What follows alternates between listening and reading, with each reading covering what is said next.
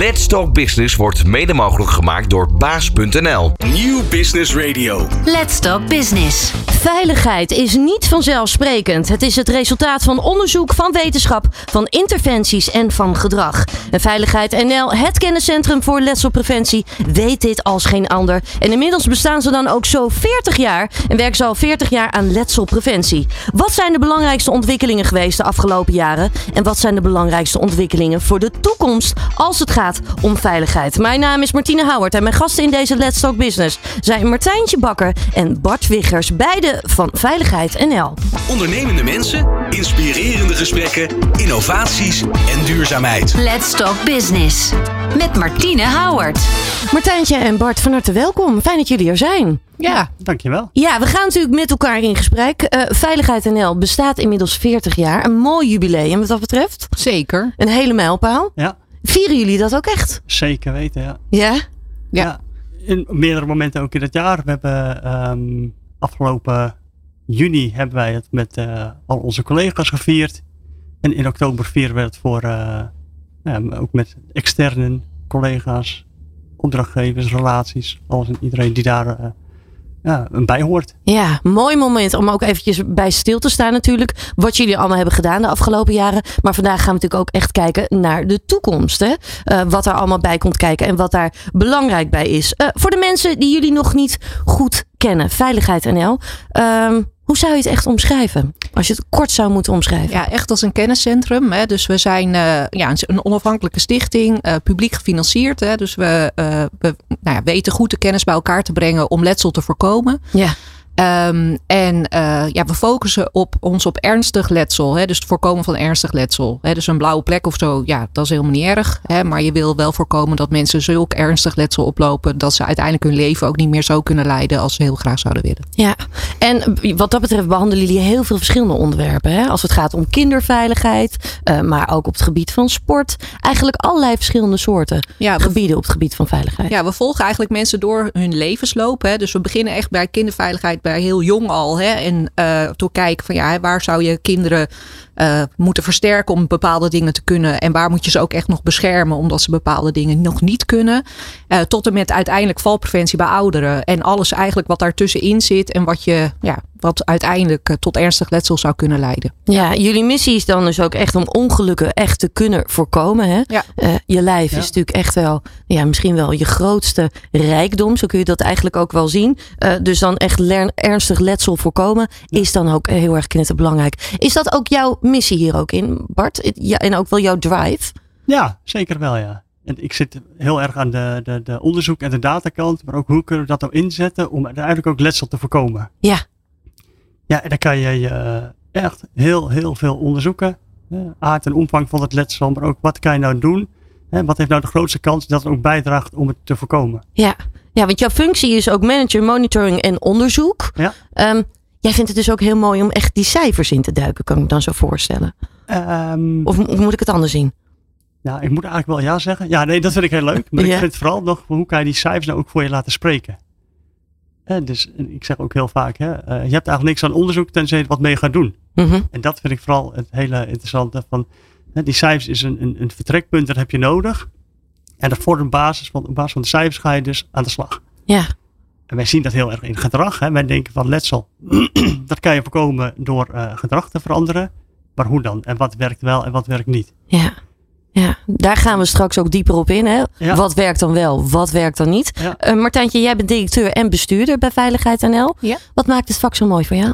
Ja, het is een prachtig vak, omdat je, ik werk mijn hele leven al in preventie, zeg maar. Hè, want uiteindelijk wil je uh, dat mensen geen zorg nodig hebben en uh, ja, vooral zo goed en gezond en fijn mogelijk hun leven kunnen leiden.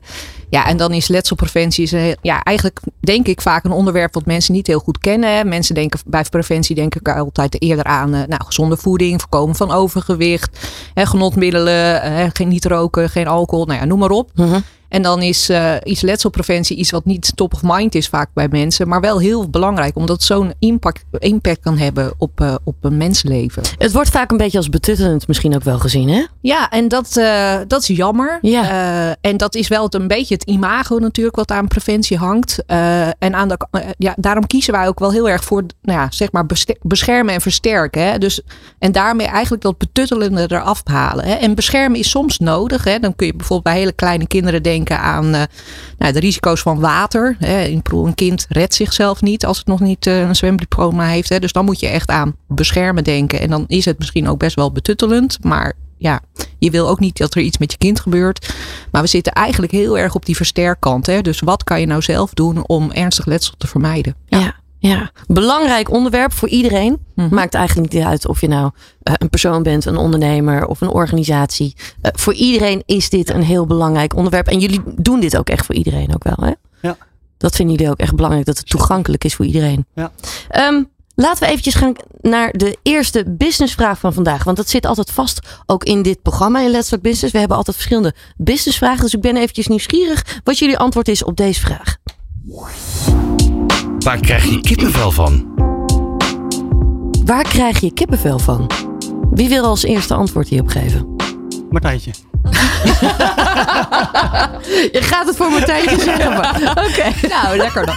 Nou, waar ik wel, uh, wat voor mij wel echt een kippenvel moment was, uh, is bijvoorbeeld uh, het voorkomen van verdrinkingen bij kinderen. Dat er zo ontzettend veel misvattingen over zijn. Hè? Dus mensen denken heel vaak dat als kinderen in het water terechtkomen, hè, dat ze gaan spartelen, dat ze gaan schreeuwen om hulp. Dat je het merkt, zeg maar, hè, als een kind in het water belandt. En dat je op basis daarvan dan ook gaat acteren. Maar kleine kinderen verdwijnen geruisloos onder water. Ja. Doen helemaal niks. Nou, dat is echt iets. Daar word ik als. Ik ben ook moeder, inmiddels gelukkig van een zoon van 16, hè, die kan veilig zwemmen. Maar daar word ik echt naar van. Daar krijg ik kippenvel van. Ja, ja, ja. in negatieve zin. Dus in wat dat negatieve zin. Ja. Ja. Bart, Nou, ik zat in, in, in, in positieve zin. Wat ik heel leuk vind, waar ik heel blij van word, de kippenvel ook voor krijg, is als ik dan iets terughoor van eh, burgers in Nederland. Eh, bijvoorbeeld over sporten, dat ze de, onze app hebben gebruikt. En dat ze zeggen van, nee, daar heb ik nou echt wat aan gehad. Dan denk je, dat is, want die, die app, daar, zijn we, daar zit heel veel onderzoek ligt aan ten grondslag. Uiteindelijk wil je er ook iets mee doen. En als je dan terug hoort van, daar heb ik wat aan gehad. Dan denk je, dan zie je ook hè, dat je echt resultaten hebt van al het werk wat daarvoor zit. En dan komt daar in één quote eigenlijk, komt dat eh, naar voren. maar hoe kunnen mensen die app vinden? In de, in de App Store. Echt in de App Store. en die heet ook? eh, ja, we hebben diverse apps, maar via de Visio, die gebruikt hem ook. Hè. Ja. Eh, dus als jij met je enkel problematiek bij de fysio komt, dan ga ik ervan uit dat die ook zegt, nou, gebruik deze app. Die kan je gebruiken om, eh, om oefeningen te doen. Eh, De versterk je enkel app. Ja, ja. Ja. en zo zijn er eigenlijk natuurlijk allerlei verschillende manieren ook weer om mensen te kunnen helpen en aan die preventie te werken. Ja. Dat is natuurlijk het mooie daarvan. Jullie gaan ook heel erg daarin mee eh, in de tijd. Hè? Data is daarvoor bij jullie heel erg belangrijk. Daar gaan we straks ook wat dieper op in. Als we eventjes kijken, hè? we gaan straks ook echt wat dieper terug de tijd in. Ehm, maar wat zijn nou echt belangrijke ontwikkelingen geweest als het gaat om veiligheid de afgelopen jaren? Wat zou jij dan echt eh, aanstippen, Martijntje? Nou, ik, uh, ik denk dat wel een heel mooi onderwerp uh, valpreventie van ouderen is. Hè. Dat is eigenlijk iets waarvan heel veel mensen denken dat hoort erbij. Hè. Van als je ouder wordt, ja, dan word je hè, minder mobiel, minder bewegelijk. En dan, uh, ja, dan val je op een gegeven moment en dat is een soort gegeven. Uh, maar mensen realiseren zich, denk ik, onvoldoende wat zo'n val in werking stelt. En uh, we zijn dus als kenniscentrum al heel lang bezig met dit onderwerp. Hè. Dus eerst met van ja, hoe vaak komt dat nou voor? Waar ligt dat nou precies aan? Uh, nou, de cijfers, zeg maar. En vervolgens hebben we dus echt gekeken, en wat kan je daar dan aan doen? En je kunt dus met effectieve interventie heel goed vallen voorkomen.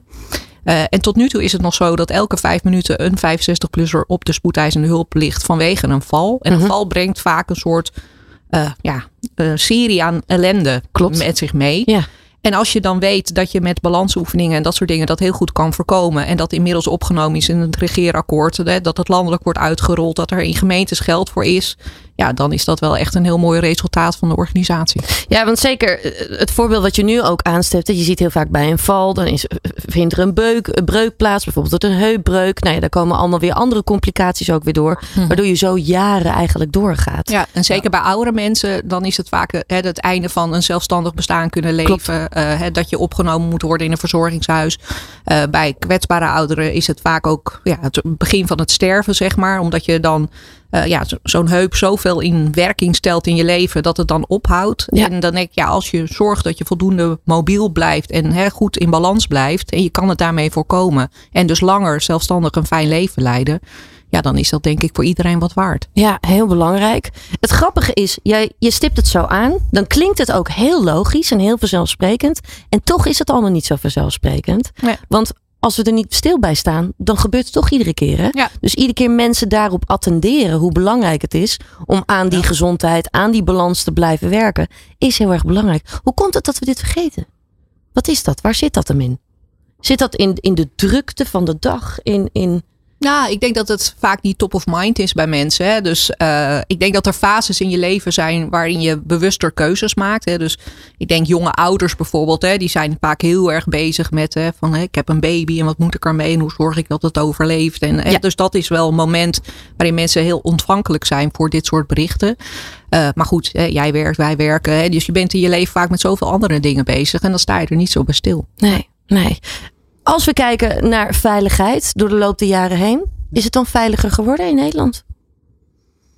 Ja, ik denk Is dat dat lastig te zeggen? Nou, ik, in algemene zin kan je denk ik niet zeggen. Eh, want eh, we zien bijvoorbeeld verkeersveiligheid, dat gaat eigenlijk alleen maar achteruit. Ja. Hè? Dus het aantal fietsongevallen stijgt spectaculair. Helemaal nu Eh, met alle e-bikes en eh, dingen erbij. En fatbikes ook geen Ja. groot, eh, groot goed, zullen we maar zeggen. Eh, en op andere onderdelen, denk ik op het gebied van kinderveiligheid, is er denk ik wel heel veel verbeterd. Dus ik denk dat bijvoorbeeld verbrandingen en zo, hè, dat mensen zich veel bewuster zijn. Hè, dat je niet met een baby op schoot moet zitten met een, eh, een glas kokend water in je hand. Nee, dat soort dingen inderdaad. Eh, en Bart, als jij kijkt naar onderzoek en eh, nou ja, alles naar wat jullie monitoren, zeg maar. Ja. Wa- wat is dan een belangrijke ontwikkeling? Ehm, ja, dat is een goeie. Ehm, ik denk wel de diversiteit. Hè. Volgens mij begon je er ook mee. Van, we doen zoveel verschillende dingen. En, en nou ja, een ongeluk zit in een klein hoekje. Je kan op heel veel manieren kan je, eh, letsel krijgen. Ja. Ehm, het zit hem ook heel erg in. in, in denk, mensen weten wel, denk ik, heel goed wat ze zouden moeten doen. Maar ze doen dat ook niet. Nee, Eh, Heel veel dingen gebeuren onbewust. Bijvoorbeeld, hè, je moet eventjes met een, eh, een lijstje ophangen en je pakt even de trap hè, en je kan er net niet bij. Ja. Dan weet je wel, hey, dat moet ik eigenlijk niet doen. Maar misschien doet het toch. wel. Je doet ja, het wel. even snel. Even snel. Ja. Het kan wel. Ook al weet je eh, dat je dat toch niet moet doen. En dat zijn wel een beetje de dingetjes waar je wel letsel door kan krijgen. Ja, dus het is wellicht ook wel het stukje onderbewuste juist toch wel bewust proberen te krijgen. Ja. Dat is misschien ook wel waar jullie ook wel een stukje of een steentje aan mee proberen te dragen. En ook wel, als je het hebt over onderzoek, om te kijken hoe kunnen we nou ook dat onbewuste ook wat beter in kaart krijgen. En Ja. dat is eh, nou, ja, moeilijk, maar wel heel leuk en uitdagend. Mooie uitdaging. Eh, we gaan zo meteen terug de tijd in. En vervolgens gaan we dan ook kijken naar alle ontwikkelingen eh, voor de toekomst hier bij Let's Talk Business. Van hippe start-up tot ijzersterke multinational. Iedereen praat mee. Dit is New Business Radio. Ja, je luistert nog steeds naar Let's Talk Business. Eh, we hebben zojuist eigenlijk al wel aangestipt dat jullie inmiddels al 40 jaar bestaan. Veiligheid NL, eh, Martijntje en eh, Bart. Eh, we gaan nu verder met elkaar in gesprek over eh, ja, eigenlijk een beetje het verleden. Hoe het allemaal is eh, ontstaan. Ehm, 1983 is wel echt de oprichting geweest van consument en veiligheid. Martijntje, toen hadden jullie dus nog echt een andere naam hè, wat dat betreft. Ja, hadden we een andere naam. Eh, Er was eerst het Veiligheidsinstituut. eh, en dat eh, had een fysieke locatie in Amsterdam waar nou ja, huisvrouwen zeg maar, langs konden komen om iets te horen over veiligheid in en om het huis. Ja. En eh, ja, in 1983 is besloten door het ministerie van VWS en de ja, directeur zeg maar, van het Veiligheidsinstituut om de Stichting Consument en Veiligheid op te richten. Eh, en die was ook in die tijd echt gericht op de consumenten zelf. Er waren veel grote publiekscampagnes om mensen bewust te maken van, eh, ja, van veiligheid. Ja. Ehm, en eh, nou, dat is opgericht door Wim Rogmans en Kees Meijer. Hè, dus die hebben echt ongeveer 25 jaar aan het, eh, aan het roer gestaan. Echt schatplichtig zijn wij aan, als organisatie ook aan hen.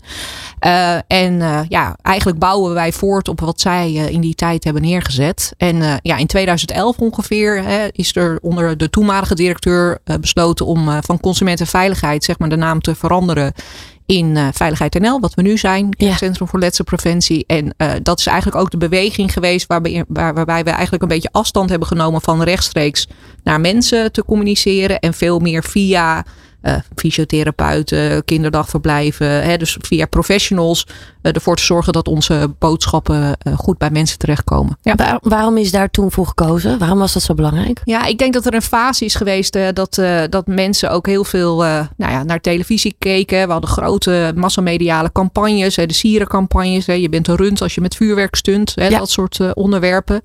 Ja, en als je ziet dat het landschap hè, ook qua media in de loop van de tijd veranderd is. En de manier waarop je mensen bereiken moet veranderd is. En ook het idee hè, van hè, uh, massamediale campagnes doen heel veel in agenda setting. Maar als je uiteindelijk echt gedrag wil veranderen, hè, dan is daar meer voor nodig. Uh, ja, ik denk dat dat echt de beweging is geweest uh, om uiteindelijk die organisatie ook van naam te laten veranderen en die koers te verleggen naar de intermediaire. Ja. Ja, dat stipt eigenlijk ook wel aan waar we het straks over gaan hebben. Hè? Want wat er dan belangrijk is, is data. En echt precies weten wat er bij mensen speelt. Hè? Zodat Mhm. je ze ook goed kan bereiken.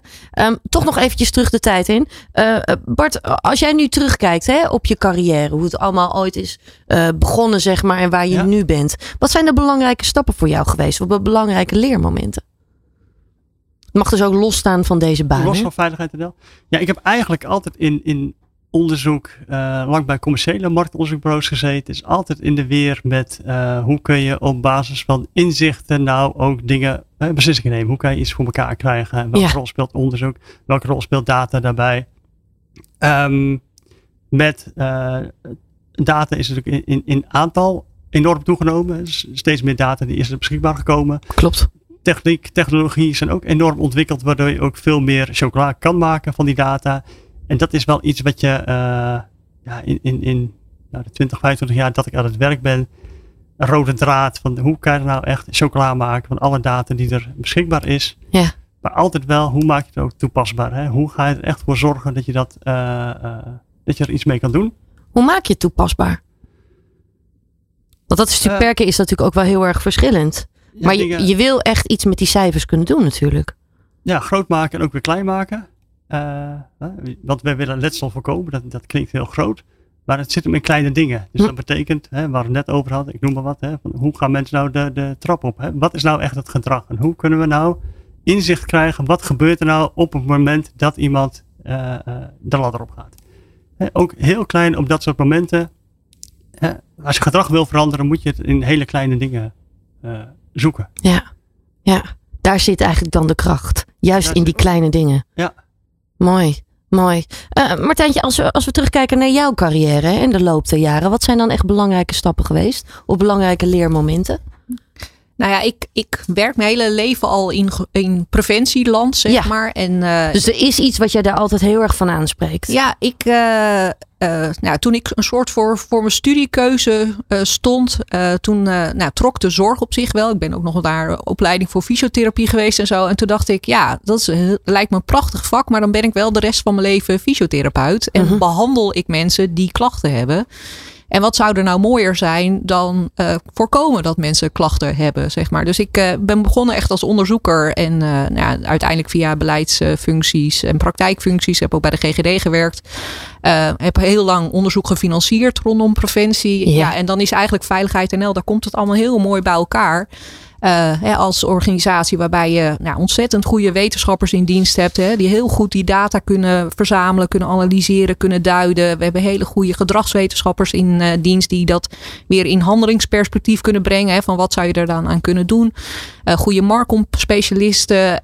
dus met elkaar ja, vormen we echt dat kenniscentrum wat, wat probeert te hebben, impact probeert te hebben op een mensenleven. Ja, ja. Ja, mooi. Dus dat is eigenlijk ook wel echt wat je, wat je daarin meeneemt, eigenlijk ook ja. wel altijd die gedrevenheid om aan die preventie te werken. Ja, en ik denk ook als je kijkt hoe de zorg vastloopt. Hè, ik bedoel, hè, als je nu gewoon naar de, naar de uh, tv kijkt of naar de radio luistert en je hoort hoeveel mensen eigenlijk niet meer bij hun huisarts terechtkomen ja. uh, kunnen, dat de zorg vastloopt uh, op allerlei manieren. En natuurlijk is met preventie niet alles te voorkomen, maar heel veel wel. Ja. Hè? En in ieder geval, of, uh, je kunt het op zijn minst uitstellen, zeg maar. En uh, ja, dan zou je toch ook heel veel aandacht voor preventie willen hebben. Ja. Ja, heel belangrijk iets. Als we dan kijken naar jullie hè, als team, want jullie werken natuurlijk al met meerdere professionals. Mm -hmm. Hoe zou je dan de, de sfeer omschrijven?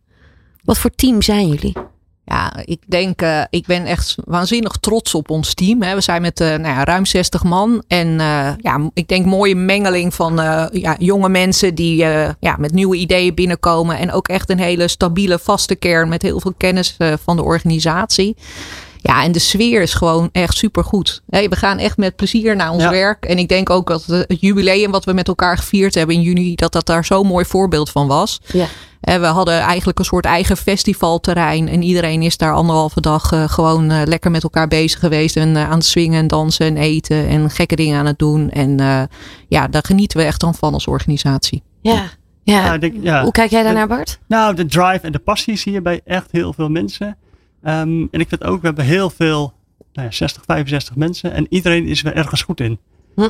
Er zit heel veel uh, specialistische kennis. Die we allemaal hè, voor één doel allemaal inzetten. En dat, dat lukt ook heel goed. Hè, om het allemaal bij elkaar te krijgen. En allemaal aan hetzelfde te werken. Terwijl iedereen wel vanuit een hele andere hoek uh, komt. Ja, dus iedereen heeft wel echt zijn eigen e-, expertise daarin ook weer. Echt. Zeker. ja. ja. En dat samenbrengen, dat lukt jullie ook wel goed. Want daar ligt altijd natuurlijk ook weer een uitdaging. Ja, zeker. En uh, dat soms ook wel zoeken met elkaar. Hè? Want uh, nou ja, hè, de onderzoekers hè, vanuit natuur, en dat hoort ook heel erg bij het vak, hè, willen altijd de punt achter de komma en dan liever nog iets achter de komma. Weet ja, ja, ja, om echt zeker te weten van, is dit het nou? En aan de andere kant uh, ja, willen zeker de consultants en de gedragsspecialisten willen op een gegeven moment ook gewoon aan de slag. Hè? Van ja, we willen ook uiteindelijk, hè, we willen impact hebben op het mensenleven. Dus we moeten ook gewoon iets gaan doen. En ja, dat soms wel balanceren. Hè, van wanneer kunnen we nou echt aan de slag en wanneer moeten we ook nog even wachten.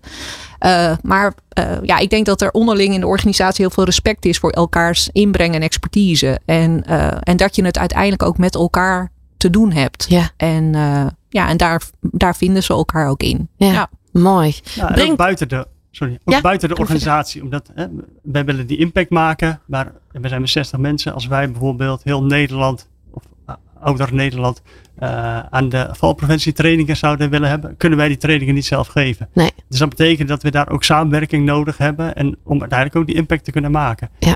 En dus wij zien ook vooral dat we een rol hebben in, met ons netwerk buiten onze eigen organisatie. Ja, ja, heel belangrijk. Samenwerken is hier natuurlijk echt cruciaal in. Ben ik dan ook eventjes nieuwsgierig wat jullie antwoord is op de volgende businessvraag. Tegen de stroom in of met de stroom mee? Nou, als je kijkt naar de afgelopen 40 jaar van Veiligheid NL, is het dan met de stroom mee of tegen de stroom in? Ja, dat je wat mij zo even te binnen schiet is, als je kijkt hoeveel geld er gaat naar gezondheid en hoe weinig naar preventie, dan voelt het soms, kan ik me voorstellen, dat is een beetje tegen de stroom uh, in. Um, ja, dat lijkt een beetje tegen de stroom in. Ja, ik denk ook wel tegen de stroom. Ja, dat klinkt een beetje tegendraads of zo. Maar ik denk dat je dat als, als kennisinstelling ook moet zijn. je hebt eigenlijk. Uh, nou ja, we, we, worden gefinancierd vanuit uh, primair de Rijksoverheid. En daar speelt natuurlijk de politiek ook altijd een belangrijke rol hè, in de keuzes die gemaakt worden. Ja. En ik denk, daar regeert vaak de waan van de dag. En wij zijn als kennisinstelling niet van de waan van de dag. En daarmee kan je soms met de stroom mee. Hè, als dat uh, ja, ook uh, in de belangstelling staat en een onderwerp belang, uh, nou, voldoende aandacht krijgt, zodat we daar ook echt iets aan kunnen doen. maar ik denk een, een heel mooi voorbeeld nu bijvoorbeeld is de aandacht voor gehoorschadepreventie. Hè? Dus, en dan vooral de, het, ja, het oplopen van gehoorschade door evenementen met versterkte muziek. Ja, alle dan, concerten, festivals, al die dingen. Ja, en, uh, nou, en dan is eigenlijk de roep vanuit de politiek is wetgeving. Hè, wetgeving als de oplossing van alles. En uh, ja, wij als kenniscentrum zeggen van ja, wetgeving kan wel iets doen. Maar of je nou van 103 decibel naar 100 gaat, dan heb je nog steeds je gehoor te beschermen. Ja. dus wij zeggen dan van ja, uh, ja, focus nou niet zo op die wetgeving als soort van magic bullet. Hè, maar ja, investeer veel meer in gewoon het goed voorlichten van mensen over het belang van, ja, van jezelf beschermen. Want dat heb je in, onder controle. Ja. En wat uiteindelijk de geluidstechnicus achter de knoppen doet, dat heb je niet onder controle. Nee, klopt. Je wilt juist echt aan het gedrag dan ook werken van mensen. Ja. Ja, daar zit dan echt veel meer de preventie dan nog weer. Een mooi voorbeeld. Um, zometeen gaan we ook vooruitkijken naar de toekomst. En gaan we ook praten over de ontwikkelingen die hier allemaal ook bij jullie plaatsvinden. Maar ook bij al die organisaties waar jullie mee samenwerken. Dat straks hier bij Let's Talk Business. Van hippe start-up tot ijzersterke multinational. Iedereen praat mee. Dit is New Business Radio. En we zitten hier met uh, Martijntje en uh, Bart. We gaan verder naar trends en ontwikkelingen. En we stipten het eigenlijk al een paar keer aan. Hè. Data is heel erg belangrijk. Juist ook bij Veiligheid NL. Willen we echt verschil kunnen maken en werken aan die preventie. Dan hebben we heel goed naar die data te kijken. En, en daarin stappen uh, te gaan zetten. Um, als we kijken waar we nu staan, zeg maar. Wat doen jullie dan allemaal met data? Bart, kun je dat uitlichten? Zeker. Um, ja, een van onze belangrijkste databronnen is ons eigen uh, letselinformatiesysteem. Wat we, we bestaan 40 jaar en ik denk dat ons uh, letselinformatiesysteem nou, ook bijna 40 jaar is. Mm -hmm. um, wij krijgen data vanuit spoedeisende hulpen. Die gebruiken wij en op basis daarvan kunnen wij zien hoeveel letsel komt daar. We kunnen eruit halen dat elke vijf minuten komt er een, een oudere op de spoedeisende hulp als gevolg van een val. Dat soort dingen, dat uh, halen wij eruit ook al 40 jaar. Dus je ziet ook wel hoe belangrijk data en onderzoek is in alles wat we doen. Het is allemaal gebaseerd op uh, feiten en op data gebaseerd. Ja. Um, maar het is ook wel één, één databron die wij hebben. Maar daarnaast is er veel meer data beschikbaar. Denk aan uh, informatie op social media die ook veel meer kleur geeft weer aan uh, data. we hebben naast de data is het ook fijn om we zeggen, wat meer gebruik te maken van ervaringen van mensen. Dus je hebt de, de, de, wetenschappelijke kennis, je hebt ook ervaringskennis. En je ziet ook hoe meer data je hebt en hoe meer je ermee kan doen. Het roept ook weer een, een, een, een behoefte op hoe kan je er nou wat meer inkleuring uh, of kleuring uh, geven. Ja, ja. En dus we zijn ook juist weer op zoek naar ervaringen die, uh, nou, die mensen ook hebben. Hoe, hoe krijg je die dan, die ervaringsdata, zeg maar? Want dat, dat is, zou een hele mooie toevoeging natuurlijk ook echt zijn. Ja, het is eigenlijk um, ja, heel eenvoudig door de straat op te gaan. Kijken met je eigen ogen wat gebeurt er. Ga eens in, in, gesprek met mensen. En heel, ja, veel ingewikkelder dat hoef je ook niet uh, te maken. Dus het hoeft niet per se een enquête te zijn. Het kan ook echt een gesprek zijn. Juist ook eens een, een, een gesprek met mensen. Want je leert veel meer van een gesprek dan vanuit één enquête. Hm. Dus het maakt het tastbaar. Het maakt ook... Ja, ga eens op het terras voor verkeersveiligheid. Ga eens op het terras zitten. Kijk nu eens wat er gebeurt. Of fiets zelf eens door de stad. Je ziet gewoon zoveel dingen gebeuren ik, ik, fiets wel eens door de stad en dan denk ik, god, als je dit nou eens in, in onderzoek zou moeten gieten, hè, wat komt er dan uit? Hoe zou je dat invullen? En eigenlijk wat ik eerder zei, dingen gebeuren zo onbewust, dat weet je zelf niet. Hè. Nee. Hè, mensen zeggen niet wat ze doen en doen niet wat ze zeggen. Heel moeilijk om, om dat gedrag heel concreet vast te leggen in, uh, in een enquête. Maar met een observatie of met een gesprek kom je daar veel beter uh, uit. Ja. En die twee hebben elkaar ook nodig. En dat zie ik wel als, uh, als een hele grote een grote trend naast alles wat met de data en data science ook te maken heeft. En hoe kan je er chocola van maken, maar ook hoe geeft het weer wat meer kleur. Dus ja. die twee gaan eigenlijk hand in hand. Ja. Hoe meer je doet met de data, hoe meer behoefte er eigenlijk ook weer komt aan uh, wat meer de, ja, de kwalitatieve informatie. Ja, dus niet alleen maar de concrete cijfers die binnenkomen inderdaad, van hoeveel mensen vallen er nou precies en al dat soort dingen. Maar juist ook eigenlijk wel meer de persoonlijke verhalen en, en de ervaringen, de ervaringsdata. Als je dat goed met elkaar weet te combineren, daar kun je echt het verschil maken. En dat gaat je ook helpen om te bedenken van wat moet je nou gaan doen om het te voorkomen. Wat kan je nou in het gedrag, hè, wat zie je gebeuren en wat zou je nou anders kunnen doen om dat gedrag te beïnvloeden. Ja, ja. Martijntje, hoe kijk jij hier naar?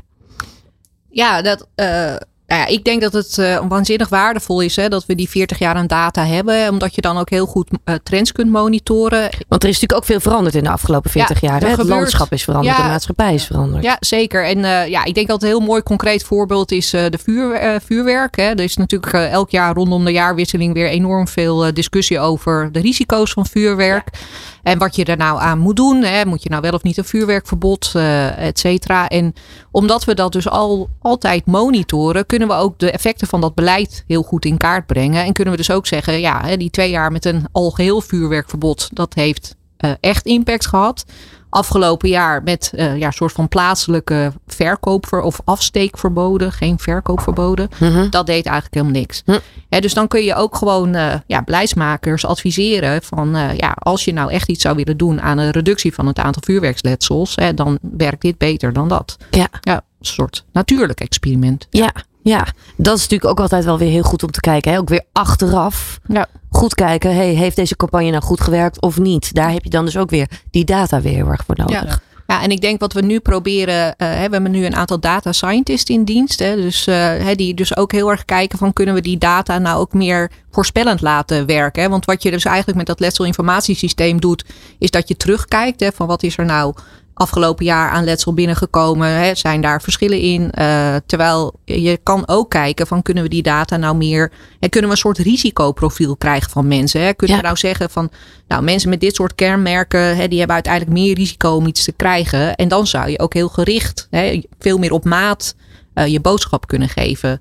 En dus nou ja, dat zijn ontwikkelingen waar we nu enorm uh, mee bezig zijn. En uh, ja, dan is het heel fijn dat je van die hele slimme gasten ja. in dienst hebt. die ja, enorm op die data gaan. En ja, daarmee experimenteren. Hè, kijken wat kunnen we uit social media halen. wat is er online beschikbaar. Hè, en kunnen we dat plotten in, in, op andere manieren. Hè. Dat ja, brengt heel veel vernieuwing. Ja, mooi. Nou, ik denk bijvoorbeeld aan, aan, aan valpreventie. vind ik zelf een hele aansprekende. Hè? Want het is gewoon echt een, een, een, een groot thema bij ons. Het is hot topic, ook in, uh, zit in het regeerakkoord. Maar hoe mooi zou het zijn als je een voorspelmodel kan maken. Dat je kan zeggen, die persoon zou die kans hebben dat die komt te vallen. Mm -hmm. Hè? Dan kan je ook dan bijna één op één kan je er iets aan doen. Van, hè, welk aanbod zou die persoon moeten doen om dat te voorkomen. En dat is uh, uh, technisch gezien is dat uh, mogelijk. Maar dan zie je ook wel weer van de, de beschikbaarheid van data moet ook wel. hebben we hebben een paar stappen in te zetten omdat het allemaal gaat om persoonsgegevens en privacy en wetgeving. Nou ja, ik wou net zeggen, want technisch is er vaak veel mogelijk, maar juridisch is dan nog weer een ander verhaal. Hè? Ja. Bijvoorbeeld dan ook ja, weer. Of zeker. inderdaad, qua privacy en al dat soort dingen. Ja. lopen jullie daar vaak tegenaan? Is dat iets waar, waar, nou ja, waar wellicht ook soms een blokkade ligt? Of Ja. valt dat mee? Ja. Nou, ne- nee. dat is een Nou, eerlijk antwoord. Ja, Ja. nou, ik denk als persoon wil je natuurlijk dat je data heel goed beschermd zijn. En daar, daar staan we ook voor. En daar staan wij als organisatie ook heel erg voor. Mhm. Alleen eh, wat je ziet bij bijvoorbeeld het verzamelen van data over verkeersslachtoffers. Hè, we zijn nu bezig met een landelijke uitrol om via ambulances eh, data te verzamelen over mensen die eh, ja, door een ambulance opgepikt worden vanwege een verkeersongeval Ja. omdat het voor beleidsmedewerkers ook heel interessant is om te weten hè, van wat zijn nou hotspots in mijn gemeente waar vaak ongevallen gebeuren. En wat gebeurt er dan en wat kan ik daar dan ook eventueel aan doen. Ja. Nou, wat je dan ziet in de wetgeving, dat het verzamelen van data zonder expliciete toestemming, dat dat mag ter verbeteren van de behandeling, Mhm. dus curatie. Terwijl als je zegt van ik wil diezelfde data verzamelen om aan preventie te doen, dan mag het niet. En dan heb je expliciet toestemming nodig van eh, degene van wie je de data verzamelt. En je kunt jezelf wel voorstellen, hè, als je aangereden bent op je fiets, je hebt je been gebroken, je wordt opgehaald door de ambulance. En die ambulanceverpleegkundige vraagt op dat moment, eh, nou hè, Martine, vind je het eh, oké als, als wij jouw data delen voor onderzoek om dit te voorkomen?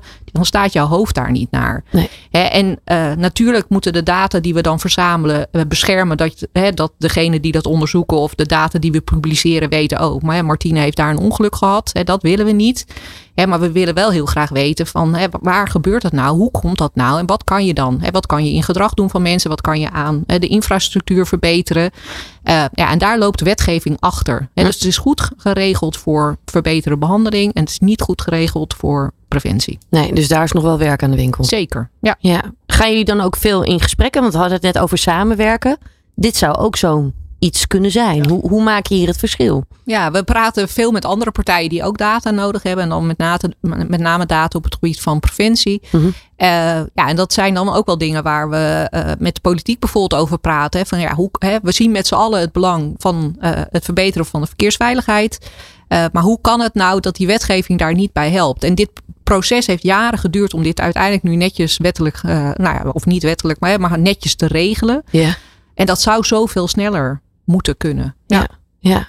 Daar is echt dus nog wel echt eh, werk aan de winkel. Jullie hebben ook een mooie samenwerking met provincie Utrecht, zag ik. Als het gaat bijvoorbeeld ook om eh, nou ja, het uitlichten van verkeer ook wel. Hè? En de veiligheid daar ook weer van. Kun je daar Ja. nog iets over vertellen, Bart? Zeker, nou ja, ook daarin zien we van, hè, eh, hoeveel letsel, hoeveel verkeersongevallen vinden er plaats in de provincie Utrecht. Uh-huh. Hè, hartstikke mooi, hartstikke belangrijk, moeten we ook doen. Maar wat kunnen we nou, hè, wat, wat zijn er de oorzaken ervan? Hoe kunnen we daar wat meer zicht op krijgen? En hoe kunnen we dat vervolgens ook weer oplossen, laten we zeggen. Ja. Nou, je kan wel, dat herken je dus ook, afleiding in het verkeer. Kan je iets bij voorstellen, gebruik van je mobiele telefoon. Dat was een vraag van hè, hoe, hoe belangrijk en hoeveel komt het nou voor? Hè, uit ons eh, onderzoeken zagen we dat het wel voorkomt, maar hè, we hadden ook wel wat vraagtekens van, hè, is dat allemaal, kunnen mensen dat ook aangeven? Ook van een stukje sociaal wenselijkheid, hè, geef dat ook toe. Mhm. Eh, weet je het ook eigenlijk wel, omdat dat ook heel onbewust gaat. Wat we ook hebben gedaan is, waar ik het eerder over had, de observaties. Ga gewoon eens kijken wat er gebeurt. Ja. En daarin zagen we dat eh, niet alleen afleiding door een mobiel eh, voorkomt, wat misschien wel een grotere oorzaak is, dus hoe mensen aan het fietsen zijn. Dat ze naast elkaar fietsen, drie naast elkaar, veel achterom kijken, om heel even te kijken, tijdens het praten even achterom kijken. Ja. Op het moment dat je achterom kijkt, neem je je stuur al mee. Ja, en dat zijn eigenlijk is dat een grotere eh, bron van, eh, van afleiding meer dan eh, mobiel telefoongebruik. Ehm, we zijn daar gedragswijs zijn we daar vervolgens eh, voor aan het maken. Hoe ziet dat gedrag eruit? En ook eh, gekeken hoe kunnen we dat gedrag ook daadwerkelijk veranderen en bij welke doelgroep. Ja, mooi. Dus juist ook weer hier dat gedrag. Dat is natuurlijk weer heel erg belangrijk. Daar zit de oplossing uiteindelijk ook weer. En dat, Ja. is, en dat is ook lastig, hè? want afleiding, eh, ja, weet je, ik bedoel, eh, je ziet ze nu natuurlijk, de scholen zijn weer begonnen, hè, dus iedereen eh, eh, weer op die fiets eh, naar school. Eh, ja, ik ben een paar jaar geleden ook eh, van mijn fiets gefietst door gezellige jongens die met elkaar aan het kletsen waren. Niet door de ambulance opgepikt, maar wel een heel zeer been. Eh, ja, en dat is natuurlijk vooral ook een stukje bewustwording. Hè. Het, is, het is zoveel drukker tegenwoordig op het fietspad. Het verschil in snelheid is veel groter. Hè. Dus mensen moeten gewoon enorm alert zijn als je deelneemt aan het verkeer. En dat is natuurlijk aan pubers best wel ingewikkeld om uit te leggen. Maar we zien wel in de cijfers dat de, nou ja, de jongeren eigenlijk tussen de 12 en de 17 en de 55-plussers het grootste risico hebben op een fietsongeval.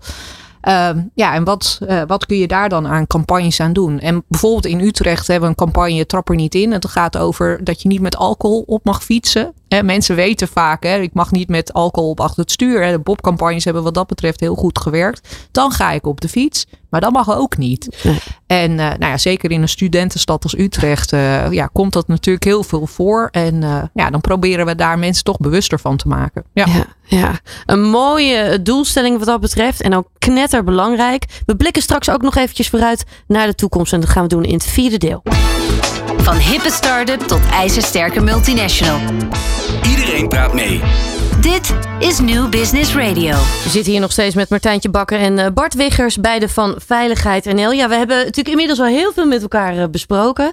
Eh, maar laten we toch nog eventjes dingen aanstippen die ook belangrijk zijn voor de toekomst. Want op maat aandacht, ook dat is een heel belangrijk onderdeel voor jullie. Waar jullie ook nog meer nou ja, tijd ook willen in gaan eh, investeren, heb ik begrepen, hè Bart? Ja, het is een van onze drie speerpunten. En eigenlijk kan je zeggen, wij, zien, wij willen letsel voorkomen en zien dat heel veel mogelijkheden voor gedrag. Ja. Data en technologie helpt om, om beter inzicht te krijgen in het gedrag. Eh, maar we zien ook wel, eh, richt je op iedereen, dan bereik je ook niemand, eh, zeggen ze wel eens.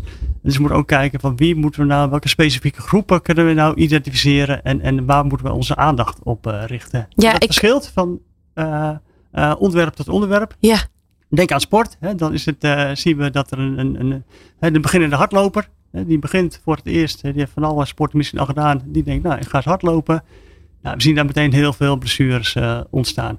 Kijk je bij kinderveiligheid, dan zijn het de, de eh, mensen die voor het eerst ouder eh, eh, worden. Hele belangrijke doelgroep, die bereiken we heel goed via het consultatiebureau. Hm. Maar we komen ook weer niet, we bereiken niet iedereen. Hè. We missen, hè, als je bij de voordeur naar binnen zou gaan, komen we niet bij iedereen eh, binnen. En niet iedereen is de Nederlandse taal even, even machtig. Eh, niet iedereen heeft dezelfde eh, gebruiker die hij meeneemt uit landen waar hij vandaan komt. Dus daar hebben we echt nog wel een stuk te doen om het eh, ook eh, specifieke doelgroepen, om die ook goed te bereiken. Ja, dat kan ik me heel goed voorstellen. Dat is ook wat ik eigenlijk net wilde zeggen. Omdat als, ja, als Veiligheid NL, jullie eh, behandelen zoveel verschillende onderwerpen op het gebied van veiligheid. Ja. Dat is prachtig. Maar dat maakt het tegelijkertijd ook weer uitdagend, omdat het dan breed is. Dus heb je eigenlijk dan ook weer heel erg terug te gaan naar die kleine stapjes. Wat we ook al eigenlijk al eerder aanstipten. Door heel erg te kijken, hey, welke doelgroep moeten we dan echt aanspreken? En welke specialisten horen daar ook weer bij? Ja. Dus je hebt van groot echt weer terug te gaan naar, naar klein, zeg maar. En heel specifiek. Ja, Ja, en ik denk, eh, het, eh, we hebben zes verschillende thema's. en die hebben ook niet altijd raakvlakken. En die hoeven ook niet bij iedereen tegelijkertijd binnen te komen. is echt niet nodig. Nee. Eh, maar we zien bijvoorbeeld bij het voorkomen van fietsongevallen dat balans daar vaak, eh, zeker bij wat oudere mensen, een probleem is. En dan kan je wel weer gebruik maken van de expertise van valpreventie. Ja. Ja, ja, zo komen dingen dan toch ook weer Ja. echt bij elkaar. Ja. Ja. Een, een ander eh, nou ja, belangrijk onderwerp. eh, het is het verkiezingsjaar natuurlijk ook wel. Hè? Ja. Eh, er wordt natuurlijk ook weer, nou ja, nieuw beleid wordt er ook weer aangestipt. Ook weer iets heel belangrijks voor jullie. Als we ook kijken naar wat we al met elkaar hebben behandeld. Eh, ik kan me zo voorstellen dat veiligheid, dat willen jullie natuurlijk nog meer op de kaart zetten. Ja, nou, ik denk sowieso preventie in het algemeen. Eh, kijk, eh, ons soort organisaties als, eh, nou, als Veiligheid NL, maar bijvoorbeeld Voedingscentrum, Kenniscentrum Sport en Bewegen. Hè, zo zijn meer partijen die zich in dit veld bewegen. Eh, ja, wij zijn allemaal publiek gefinancierd. Hè, dus we zijn afhankelijk van eh, middelen van de overheid. Hè, want er zijn geen eh, bedrijven die voor dit soort boodschappen voor het algemeen publiek gaan betalen. En dat is ook prima. Ehm, en ik denk dat we eh, met het nou ja, kabinet wat net gevallen is, eh, een heel mooi resultaat hadden bereikt. Hè, doordat ze valpreventie opgenomen hebben in het regeerakkoord. En er dus ook echt middelen beschikbaar zijn gekomen om dat landelijk uit te rollen. Ja, en nu ont- ontstaat toch weer een soort onzekere situatie hè, met verkiezingen. Dat je echt geen idee hebt wat, eh, nou, wat straks de nieuwe kleur is en, eh, en wat de prioriteiten worden. En ik zou echt wel een oproep willen doen hè, van neem het belang van preventie echt serieus in de politiek. Ja. Hè, want onze maatschappij loopt gewoon vast. Hè. Het loopt vast in kosten, het loopt vast in beschikbaarheid van personeel. Nou, en een van de manieren om daar wat aan te doen is echt preventie serieus nemen. En dat is niet gratis.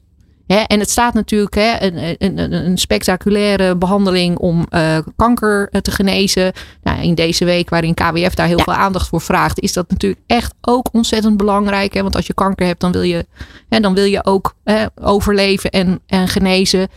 Maar vergeet dan niet dat er ook aan die preventiekant zoveel goeds te doen is. Om eh, ja, gewoon te voorkomen dat mensen in het ziekenhuis belanden. en uiteindelijk ja, eh, hun leven niet kunnen leiden, niet kunnen werken, misschien niet naar school kunnen gaan.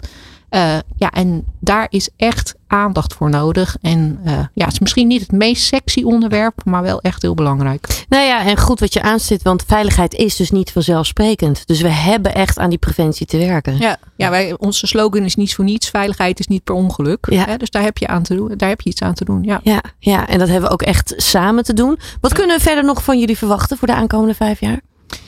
Eh, nou ja, ik denk eh, veel meer goede dingen. hè, eh, dus daar die doorontwikkeling op het gebied van data en technologie, daar gaan we natuurlijk eh, vol mee aan de bak. Ja, Ehm, en- artificial intelligence, gaan jullie dat ook nog steeds meer meenemen daarin? Zeker, ja, Ja. doen we ook veel. Ja, Ja, het zal alleen maar toenemen. dat gaat alleen maar meer worden, Ja. denk ik, hè? Ja, Ja. zeker. En, eh, ja, en we willen wel echt heel erg bij de kern blijven. Hè? Dus het voorkomen van ernstig letsel. Dat is ons core business. En dat is ook waar we als organisatie voor zijn. Eh, maar we, we zijn ook altijd wel, we blijven alert op, eh, van ja, zijn, er, zijn we er nou met die zes thema's? Moeten we misschien toch ook nog weer andere dingen oppakken om iets aan te doen? Eh, ja, ontstaan er een soort gaten ergens hè, waar niemand inspringt? En ja, ligt er dan een taak en een opdracht voor ons? Misschien tijdelijk hè, of misschien vast? Ja. Ja, dus die, die blik naar buiten is ontzettend belangrijk om ook als organisatie relevant te blijven. Ja. Ja, en dat samenwerken kan ik me ook zo voorstellen. Hè? Dus dat je echt goed blijft samenwerken met al die experts die zich Ja. hier ook weer voor inzetten. Ja, Ja, Ja. intern en extern. Ja, Ja. Ja. Ja, want uit, weet je, met die 60 mensen die bij ons werken, daar red je het gewoon niet mee. En er zit zoveel kennis en expertise in hè, de partijen om ons heen. Ja, en dat bij elkaar brengen, dat is gewoon ontzettend waardevol. ja. Tot slot, wat zou je onze luisteraars nog mee willen geven? Nou, kijk eens op de website van Veiligheid.nl eh, naar de mooie onderwerpen. En als je jonge kinderen hebt, eh, dan is het heel interessant om eens te kijken naar kinderveiligheid.nl. Ja, Bart? Ja. Ik vind het, eh, het, het, eh, versterken vind ik zelf een hele mooie en hebben het nog niet zo bedoeld, maar bij kinderveiligheid ook het eh, risicovol spelen. Hè. Als je het hebt over betuttelen, vind ik het, het versterken vind ik heel mooi. Bij kinderveiligheid zeggen je moet eh, kinderen leren omgaan om risico's te nemen.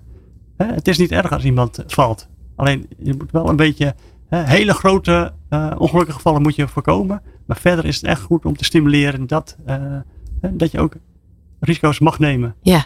ja, je mag vallen, zeg maar, maar dat je wel weet welke risico's er verder zijn, Ja. wellicht.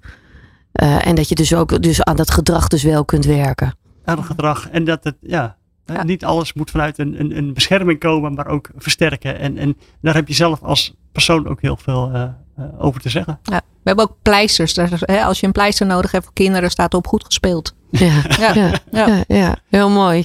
Eh, ik ben heel benieuwd wat er allemaal eh, nog gaat gebeuren. Bij jullie bij Veiligheid NL. Ik wil jullie in ieder geval voor nu heel erg bedanken voor het delen van jullie kennis. Eh, nogmaals van harte gefeliciteerd met jullie jubileum van 40 jaar. Eh, op naar de volgende 40 zou ik zeggen. Zeker. Dankjewel. Dank jullie wel. Van hippe start-up tot ijzersterke multinational. Iedereen praat mee. Dit is New Business Radio.